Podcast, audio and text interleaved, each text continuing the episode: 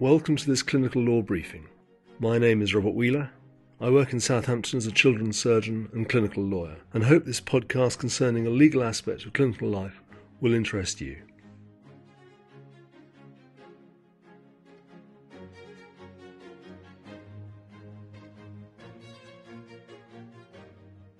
This briefing concerns the case of Pippa Knight, which perhaps opened a door to dignity.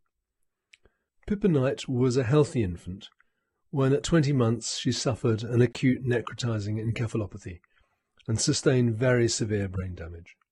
She was totally dependent on mechanical ventilation, despite which she had frequent oxygen desaturations, requiring immediate nursing and physiotherapy. Her mother was proposing that Pippa should have a tracheostomy and ultimately return home.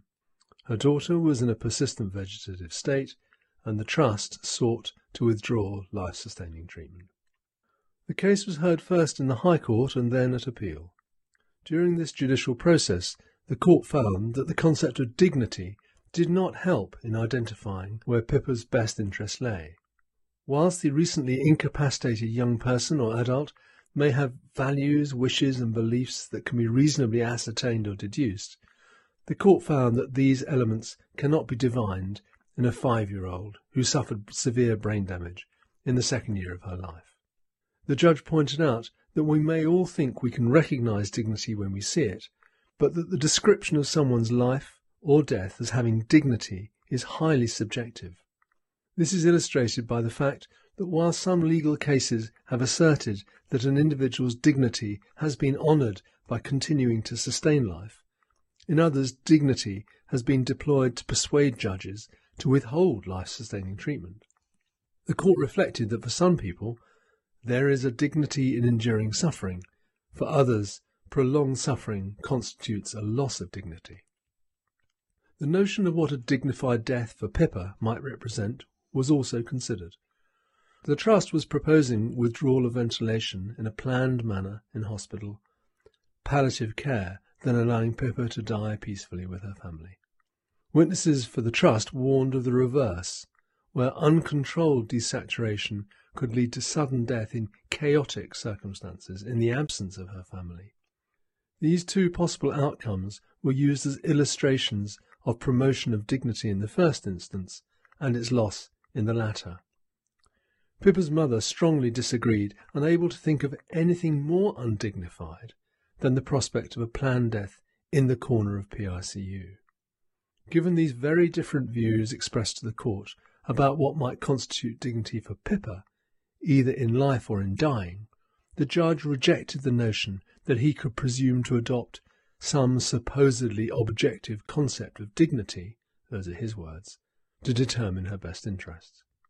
On behalf of Pippa's mother during the appeal court hearing, counsel observed that dignity was not a touchstone, i.e., serving by itself to identify best interests. Alternatively, counsel for the children's guardian representing Pippa's interest in court contended that in addition to the principle of sanctity of life and the principle of self-determination, the court in Pippa's circumstances should take into account the principle of respect for dignity of the individual.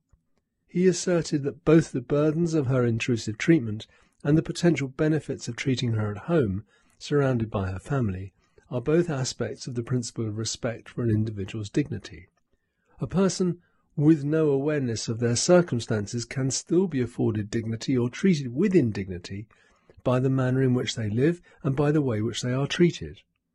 Although the Court of Appeal did not embark on an analysis of these arguments, because no parties challenged the first instance judge's ruling that he could not presume to adopt the concept of dignity, it did acknowledge that the concept of dignity might in the future need to be addressed by a judge. This wide recognition that the attributes associated with human dignity are not a way of doing life, rather attributes of being alive. Those who are participating in the human adventure flourish on that journey, irrespective of whether they have neuronal connections to appreciate that they are flourishing. It all turns on being.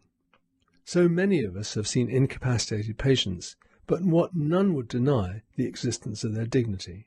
It is for these reasons that judicial evaluation of how the principle of respect for dignity might apply when considering a person's interests should be welcomed.